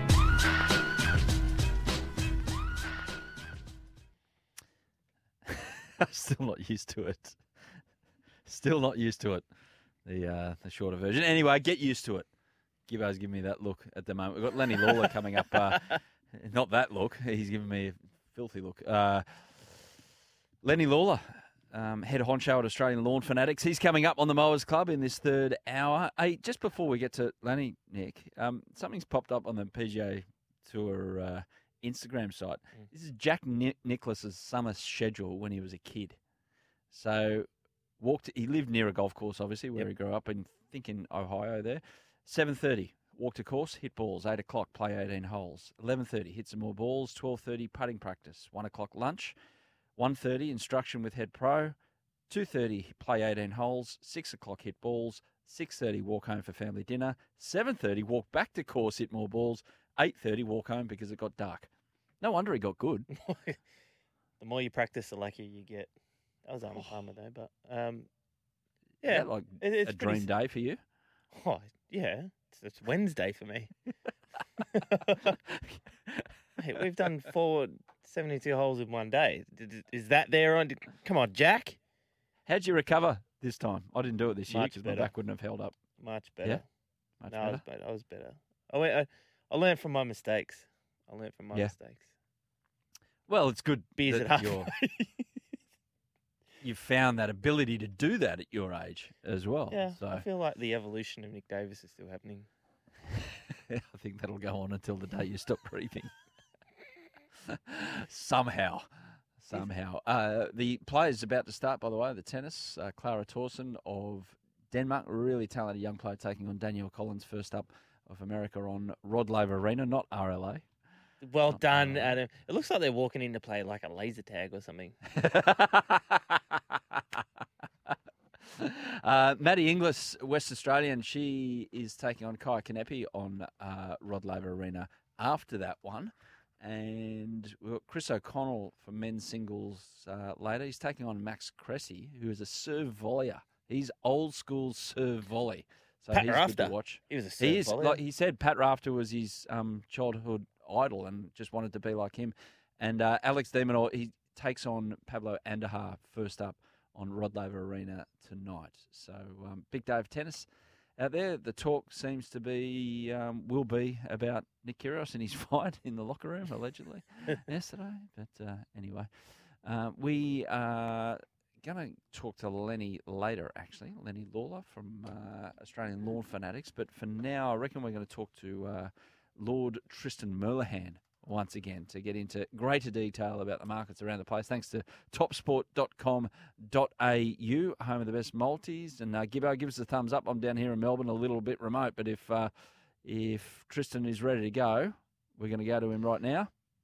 He'll be here in a second, but I reckon the Lord, the Lord has been to many places, and Yes. I think that I, don't think he, I don't think the weather would have stopped him doing many things. So I, I think I'm feeling like Lord Sir Tristan Melham from TopSport.com.au will have. Look, if he's going to be playing golf, if he's looking at breaking hundred, he's he's not coming off the course no matter what it looks like because it's a big deal for him. If it Mm. looks like he's going to score maybe ten runs, he's not he's not leaving the crease for a little bit of rain. Or if he's got three legs of the quaddy, he is not leaving the race course. Lord Sir Tristan Melahan. You're talking about um, weather conditions, worst possible weather conditions. As mates, a bunch of mates at school in high school, whenever it hosed down, like, and I'm saying biblically, or like for three days straight, and we knew it was going to be a heavy 15 up at Beacon Hill Oval, and it was just a mud heap, Mm. we'd go up and play footy in the mud. That's what it was there. about. The best. We had the same. If it rained in in the Shire, and those people that know there and have played golf, that Kareela Golf Course is, in the best case scenario, a go track. It's built on the side of a hill that you could just ride your boogie board down the fair. It was just the best as a kid. the um I do remember one uh, discussion I had with a mate. It was at, like rang him when we got back from school and said, "Come on, it's on, we're going. Are you in?" And then he could hear his mum in the background going, "You're not going. No, you're not going. I can't be bothered washing your clothes. You go up there, you dirty everything. I have to wash all your clothes. You're not going. It's ridiculous. No, no." And he was basically in tears with his mum on the phone, saying, "Come on, mum, I want to go. I want to go." It's, that's bad parenting. Got to let him get dirty. Got to let him break things. Gotta let him live. Anyway to learn. little. Experience life. And splashing around in mud, playing footy, there's no way to better e- experience life as a teenager, I reckon. I agree. Anyway, Gibbo, how are we going? Tristan's here. Tristan Melahan. Is he? Yeah. He's been Thumbs listening up? to this whole rant. Oh, has he? Yeah. Excellent. Tristan from Top Sport. I wasn't sure if you were ready, mate. No, no one gave me the thumbs up. No one's communicating. I'm- I'm- Gibbo, don't I'm have your ready. palms up in the air. You're not even looking at me. Uh, Tristan, hello, mate. What's How happening? you going, boys? No, Good. All all going as smooth sailing as normal. Good little uh, filler there whilst I was on hold for five minutes as all the NZ races are going. So no, it was good. Gunnedah dogs as well and things like that. Angle Park, Uh, yeah, it's all all starting early this morning. So no, been uh, been good, and yeah, it's uh, it's plenty of um pl- plenty of uh interesting uh, sporting events in the in the wet weather, isn't it? So it's uh, it's, it's been uh, Murwillumbah Racetrack, which is uh, where our office is located. It's uh, one of the best tracks in the world for weather. If a bird fly, flies over the top and uh, and does its business, the track gets abandoned. And again, we've got no racing at Murwillumbah today, so um, unfortunate. But we'll we'll move on, and we'll, there's plenty of other race meetings on today. Hang on, you're based at Murwillumbah Racecourse. Can I ask why? We are, we are. Our, our head office at Murwillumbah Racecourse. We've got a couple of offices, one on the Gold Coast and one at the Embar, Merbar track. And we've been there for four months, and I think there's been three meetings scheduled, and none of them have yet uh, to actually be run. It's, uh, it's, it's a good, good drainage track there. Is it because um, everyone's an anti-vaxxer up there and they just can't get people through the gate, or? it could be a couple of other reasons, maybe, but yeah, no, it just doesn't tend to tend tend to dry as well as what what, what maybe some of the other tracks do. Tristan, somewhere where we do have racing at Randwick, there's an overcast top five at the moment. The summer racing, the Carrington Stakes today, uh, pretty good field assembled pretty good field. Yeah, it's um the the, the racing's just sort of you know moving towards that Sydney Carnival now. We're going to get to autumn before we know it. So yeah, there's it's it's a pretty good field, and there's been it was a really big go when we first released the pri- prices for the 13 through the cracks. It it was five dollars into 370. Just popped back out to 420, but the one they've come for at big odds is look like Elvis. They're both drawn wide, which just with a little bit of sting out of the ground, that might play into their advantage. $13 into 8 looks like Elvis. But yeah, pretty good field. Purple sector as well. Special reward up the top. And uh, yeah, looking forward to seeing how the uh, how those horses um, face off. Has it been, and uh, sort of stepping away from the you, you sort of seeing there's been a few trials where a lot of these uh, a, a, lot of these uh, autumn contenders are starting to step out in in the trials and they're back at track work. Have you has there been any sort of long price move like a Queen Elizabeth or any sort of those big autumn races off a good trial? Has there been any early moves in any of those racing? Yeah, you, def- you genuinely get a, a lot of people uh, look, looking for those uh, those trials, as you say. The one they've actually um, well, the one we've laid just um, in in the last little while. Sorry, where was that race? It's, it's gone. The one, well, it wasn't necessarily the trial form, but Profundo and the Queen Elizabeth. It's been smashed. It's been seventeen dollars into nine fifty. So they, they've all come. They, they sort of try to find those horses a little bit of odds um, in the lead up. And yeah, look, looking at the trials is definitely a way to go. Particularly when you know may, maybe depending on the day, the traders are focused on uh, other things, and there might be a little bit of value to be had if you can find one that trials, particularly a little bit under the radar as well. Yeah, I, I like looking for those ones. That's where you can. Uh, that's where you can go. Also down in Melbourne, uh, Moonee Valley, uh, and a strong nine race card there. Strong nine race card. We haven't won on a Saturday Moonee Valley for about four years, so punters should be really loading up today. it's a bit of a bogey track for us on a Saturday, but the um, the punters have been coming for the four fundraiser, which is a topical tip um, at the Valley Track on a Saturday. So three sixty into two dollars ninety, been very very well backed. It's a good little meeting there. Like I should say, nine races. It's, there's no you know big black type races, but a few of the horses are starting to work their way back as well. The um, uh, in, in, race eight as well. Curran 850 out to 12, but the one they've come for has been the favourite in the boat. Um, Alana Kelly 290 into two dollars thirty. So yeah, it's it's a good little meeting. The Doomben races are decent. Unfortunately, no racing at Ascot, but looks like some some decent races on throughout the day, which which will be good. Yeah, oh, uh, just one there at Doomben, and I will. Uh, I won't divulge because he's the worst tips in the world, and I don't ask him for tips. But my mate uh, Noel Callow has gone to Doomben today. Uh, he's race three, number five, Sea Raider. It's opened up favourite. Uh, he normally doesn't travel too far from the Gold Coast, my man. So a little bit of a tip in itself that he's going to get in the in, get in the car and head up the uh, the highway to Doomben. Yeah, well, two, 340 into 270 have been very, very well found. Johnny Gilmore, the trainer. I've got a little share in the two in that race, Cedar Power, which I don't think is quite right, but I'll, I'll be watching that horse to see how it travels because I reckon next start, when it gets up to the 2000, 2200, I think it's going to be very, very hard to beat. So just put put your money on Knowles, uh, Knowles right there, Sea Raider, but just keep a little eye out for Cedar Power, an Irish horse that's come over very lightly raced. Uh, had a couple of little injuries, but I think it's going to be working towards something later in this prep. Before we move on to sport, uh, anything there? Trent, has he any whispers from Trent? Has he passed a little post-it note across the desk? yes, Trent. Trent did find one. He's been a bit vocal this morning. He's he's had a, had a couple of arguments with the kids overnight, I think, so he's a bit cranky. But um, race four, number six, is been his tip of the day. Sir Lemur, five dollars fifty into four forty. It's uh, Tommy Berry form doesn't look great on paper at a barrier 10, but I just don't think the race is, is as good as what it's been in in recent times. So I think that one is is a good one to sort of get your money nice and early. That's race four, number six, Sir Lemur. At Randwick. Adam, are you Yeah. going to go before we Oh, move? I'm just saying, post-it notes up at Murwillumbah. They usually get rolled up with a few um, few herbs put in them and uh, enjoy the afternoon that way. But um, it- not many post-it notes in the Top Sport office, in the uh, the Southern Top Sport office. Anyway, um, I, uh, Randwick.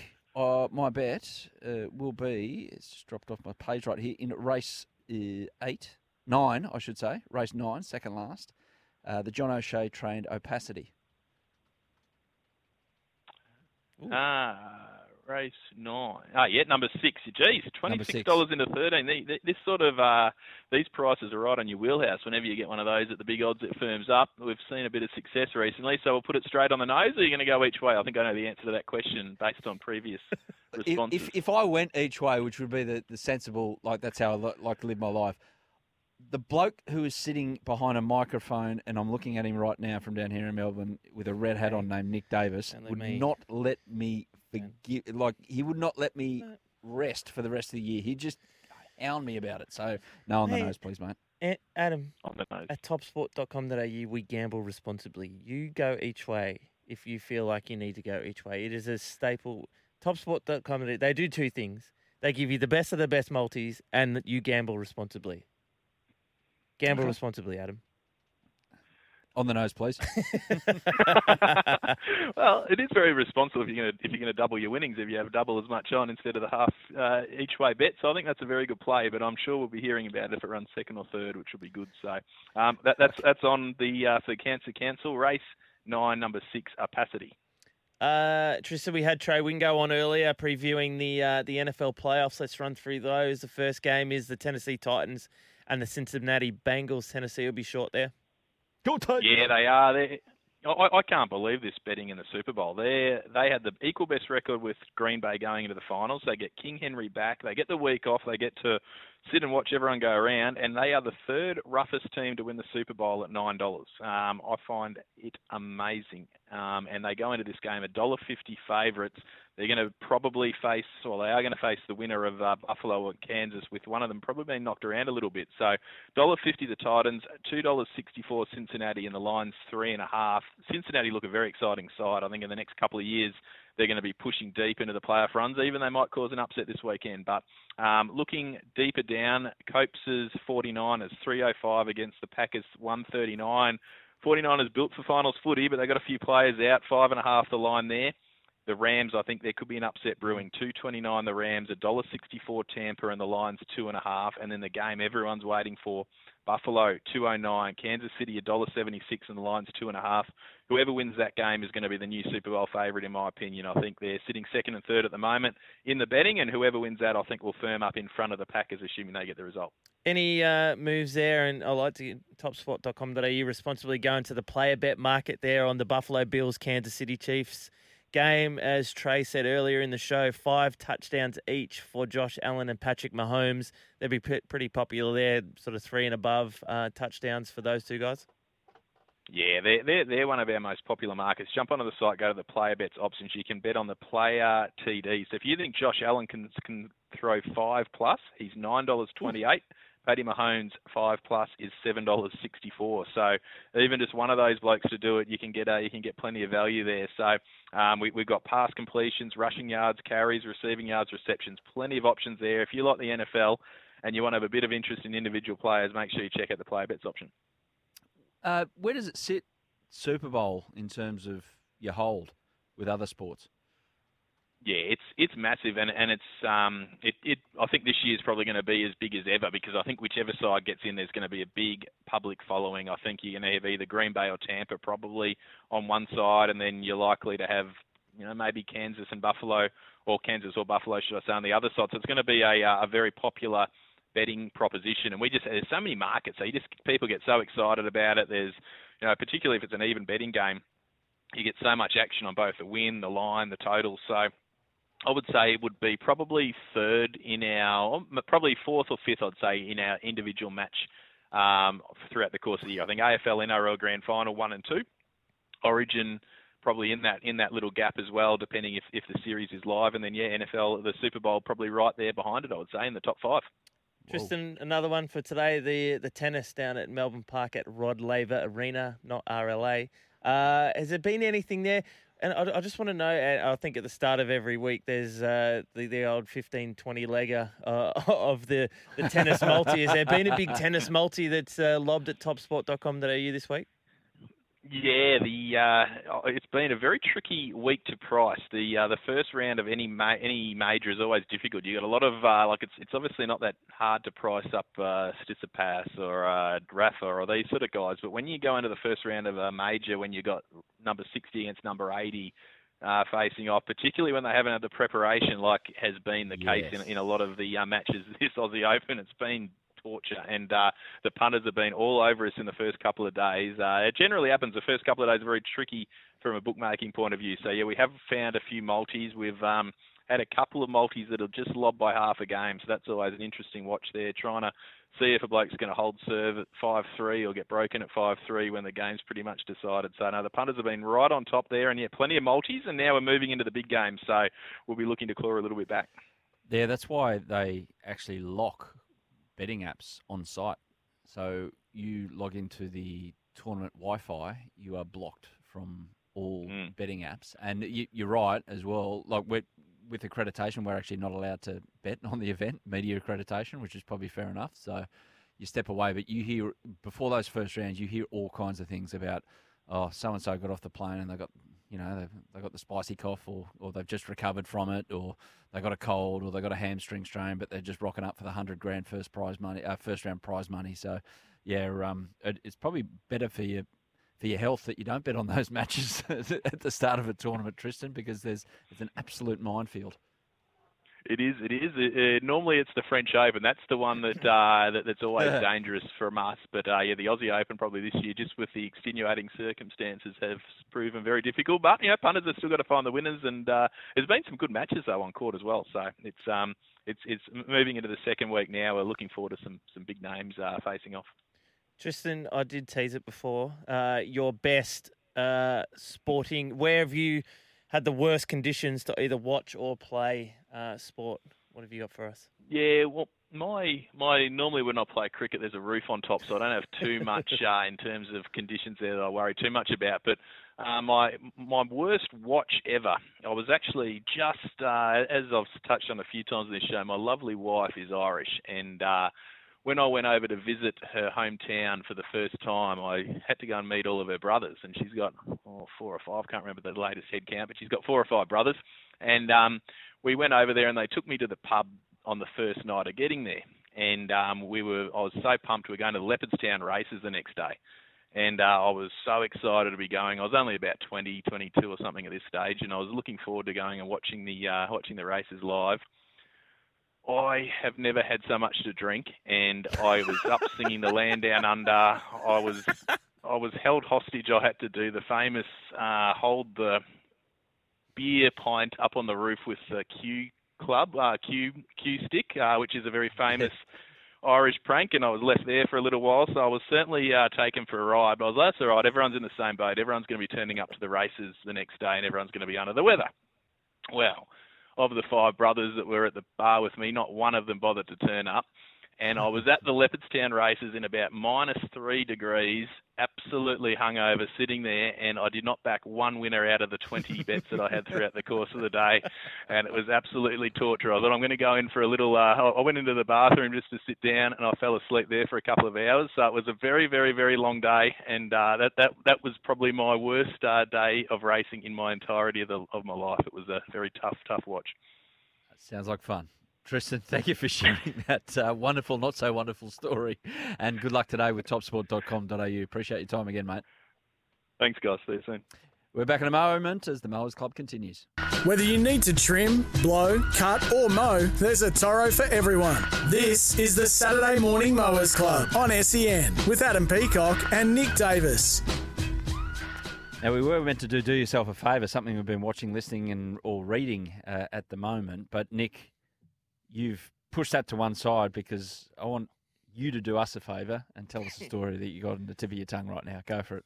Another one of the uh, the the worst conditions played or watched sport in. Uh, as I said, I watched uh, Cronulla Sharks play. Would have been early '90s down at Shark Park. It was just coming in sideways down there as it can.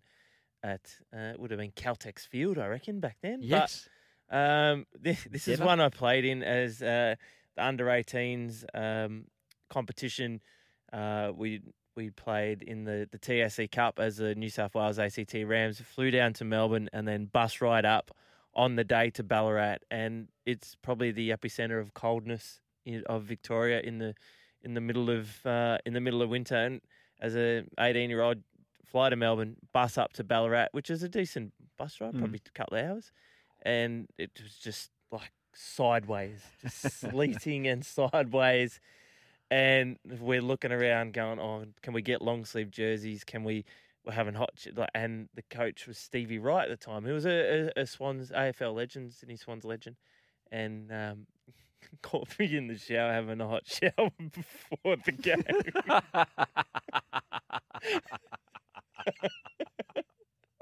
And how was that? Captain, so what are you doing? I'm cold, mate. He goes, Get out of the, get out of the, get out of the friggin' shower. That right? So get out of the friggin' shower. And so we've gone out and we've, we've gone out and we've played the first half against the Ballarat Rebels.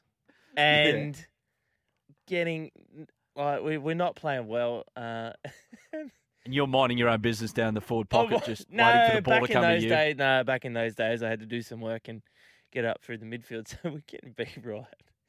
And he's like, right, everyone into the showers. And I'm going, great, great idea. You've taken my advice from the from before the game. We should have warmed up. He's like, right, David's had a hot cold showers for everyone. So we've had to have cold showers at half time. cold showers at half time. We made a bit of a comeback. I don't I don't think we won, but um like seriously.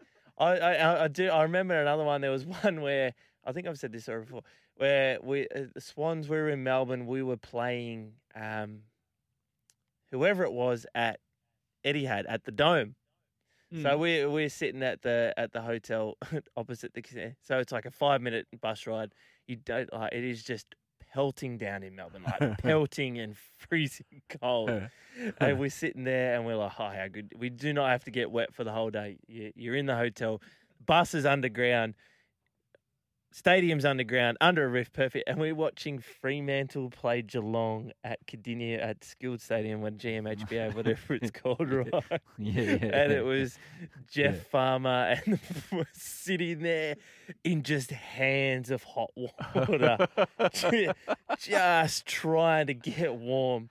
Oh, that joint's like Mawson Base, isn't it, when it's cold? Oh, it's great. It oh, just right on the water. It's Oh, just in half. Oh, outstanding. In half. But the the winter sports, it's just a it's how good is just being into the winter sports. Well, it's the middle of summer though at the moment. We're going to catch up with a man who's just stepped off the mower, I dare say, or duties with the mower, Joel Kane, in a moment after the news on the Mowers Club SEN. Yes, everything's on the SEN app, including every word that Nick Davis has said on this show today. Now, welcome back, and it's a big 2022. First time I've spoken to this great man uh, this year, Joel Kane, joining us on the line right now, uh, host of Afternoons here on SEN 1170. I think they're doing some breakfast shifts. I don't know why you would even think about doing that because human beings weren't designed to get up when it's still dark. Joel Kane, how are you? Oh, boys, happy New Year, by the way, but haven't I dropped the ball there? I'll tell you why. Because I'm actually going to be at a conference the night before on the Gold Coast, right? And this conference is quite the celebratory sort of one and uh, wraps up quite late. and I'm going straight to the Gold Coast studio to host breakfast with Bears Head the next day. And then another thing, if it wasn't hard enough as it was, of course, Queensland, where I'll be, Oh, my they haven't moved the hour forward. So I'm actually going on air local time 5 a.m. What a disaster. Complete disaster. Well, just Pack stay the on New South dancing shoes, time. mate, and go straight through. I know, mate, I, I, mate. From the great advice of uh, Esquire Gibbo, I'm thinking about that. Yeah, well, he's tried it a couple of times, Gibbo, and it's uh, well worked for him a couple of times, and hasn't worked for him. True, Gibbo. Yeah, absolutely true. Adam, can we just get a Court 3 updated Australian Open? I believe Yeah. there's a doubles match that is going down to the wire. So no, well, this doubles match, um, Joel, just to bring you in here, if this doubles Mm. match, uh, the end of the first set, I'm going to need to leave on court three because I'm actually calling the next one, so I'll need the time to get Oh. over to Melbourne Park from where I sit right now. Gibbo is.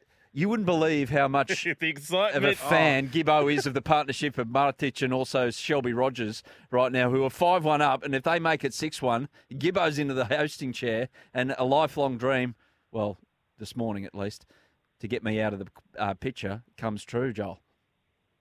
Put me in, coach. That's what he'd be saying. you know, what pressure. Some eat it, some get eaten by it. And this young man, Gibbo, he's just ready to attack. Let me tell you that much, boys.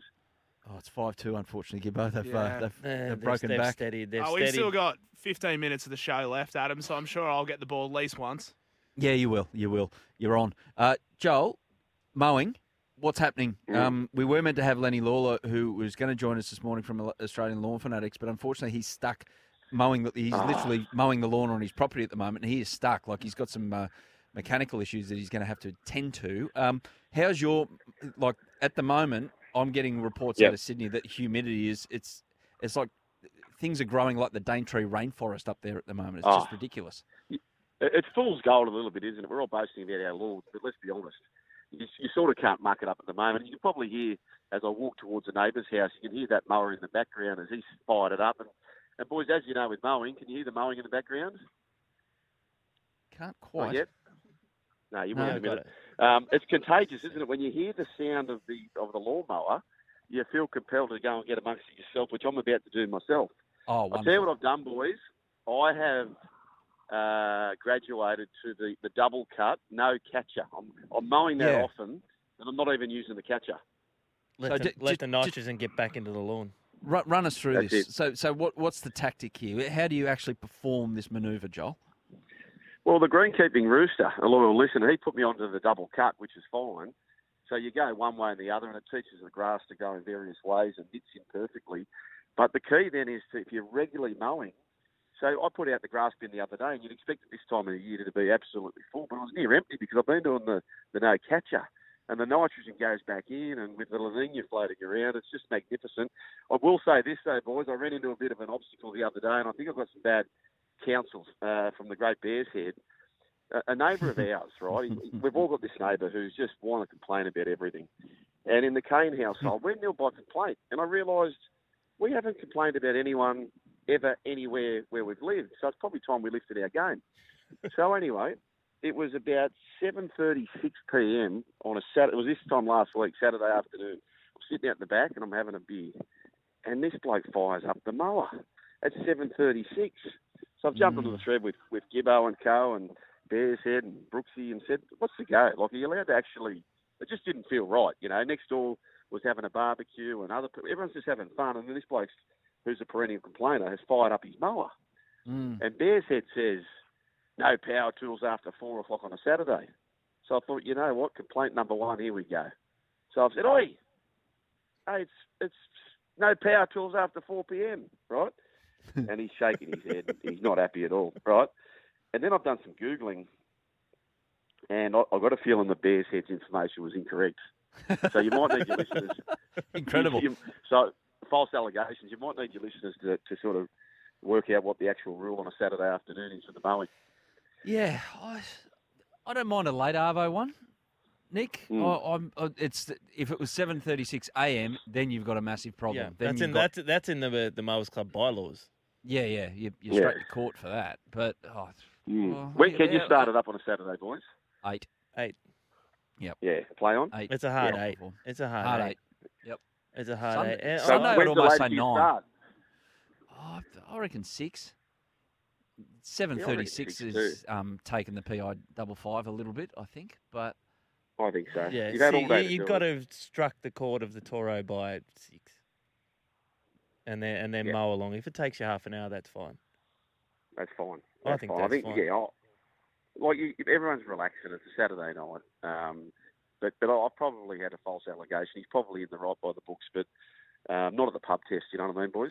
That oh, I think that's the one. That the, the pub test is the one, and that's where you've got to go by. Like, i- i- if it's not right, It's not. The but the problem is though, you might be able to take it as a little bit of credit. Whereas if you've got out and your lawn is looking absolutely pristine, which it is at the moment, he's probably looked across and gone, "Oh, geez, have a look. Yeah. At, have a look at I got mine. something I to need to keep here." up."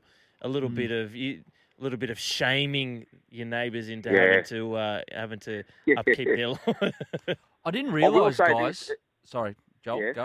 I, w- I wouldn't have yous over today because uh, this is a bit of a loss leader where I've I've applied during the week the uh, weed and feed. So there's a bit of a brown tint coming out through the moment, but you know long term gains are coming up. So Yeah, yeah. I wouldn't be hosting a party today, but we I would have you next week. Yeah, no, it's completely understandable. You, you've got to you've got to go backwards to go forward, so it's Exactly. totally understandable. I um I will say this as well, just in general. I mentioned earlier to Nick that um uh, my wife uh, was wanting to mow the lawn uh, through the week, so she calls me and says, "Where's the mower? Where's the petrol?" Mm. Blah blah blah. You don't realise how much on automatic pilot we are as mowers, about how actually intricate it is to get a mower going. Yeah. Like all the little bits and pieces, we Exactly just do it, and- and like running running it through the process. This is quite involved. I feel quite intelligent being able to do this subconsciously without even thinking. It's it's quite the, uh, the Autopilot. We've all got our little systems too, don't we? Yes, absolutely, absolutely. Are you being told off in the background there, Joel? No, the one one of the one of the daughters is going to work. who- who- Uh, one of them, by the way, she went for a job interview yesterday. Uh, Dad, shut up. Um, she lasted 45 minutes before she pulled the. Uh, she got she didn't get fired. She said she walked out. Yeah, they're quite rude. So um, she. Oh, she made the choice to walk away. You're rushing me. I don't really care. this is why mowers on a Saturday morning you're out there mowing. You're not dealing with any of this child problem. You get the earmuffs on. You... Oh, it's in my car. Sorry. You know what's happening? Oh, happening? hi, boys. Hi, the, the car is turned on. Joel's Bluetooth is on in the car. Joel has been overridden by the Bluetooth in the car. oh, this happens. I think we'll say goodbye to Joel now, will we? Or uh, Gibbo, keep him on. What, say bye, yeah. We'll, bye, bye. We'll say bye to the Canes. Bye, Joel Kane and family. Great to have your company this morning. But yeah, um, Nick, when I was actually running through the process of starting a mower, it's actually quite involved. It is. It's difficult to pass over on. The, over the phone, you got the your, your primer, and then you've got the, the, the if you need to put fuel in, if if you need to do all that sort of bit. It, it's Um, probably something that is yeah, it's quite hard to uh, to do. My son actually is 16, and when I get back, he's going to be on the lawn apprenticeship. So I'm going to take you through how that lawn apprenticeship is going in the next couple of weeks, and passing one mowing baton on to another. I think I think that's the right time. 16, Yeah, absolutely. I think it's the right time. Um, I've got to go because this uh, Gibbo. Look at in. him. He's You're doing in. some what? He's run, He's just running on the spot at the moment. Just limber. It's like he's down at fine leg. Now, all thanks to the super fast charging all electric Kia EV6. Uh, the super fast charging all electric Kia EV6. It's as silent as the critics. Find out more at kia.com slash au. Uh, we're going to have some tennis after the break because I'm going to the tennis right now. You can call me on the phone if you want, Gibbo, because I'm just walking across. Oh, I think we'll be all right, mate. garden. Yeah, I think we, we don't want to. Well, we don't want to bug you. Well, it'll be fine. No, you got to you got to get your, prepar- Yeah, you got to yeah. get your preparation done. You got to know what their serving percentage is like and all that sort of stuff. Gentlemen, it's been a pleasure this morning. Thank you, and good luck for the last 15 minutes. I'll be listening on the app as I walk to the tennis. So, um, yeah, have a good one. Off to a quick break on the Mowers Club. Back to wrap things up with Not Me in a moment.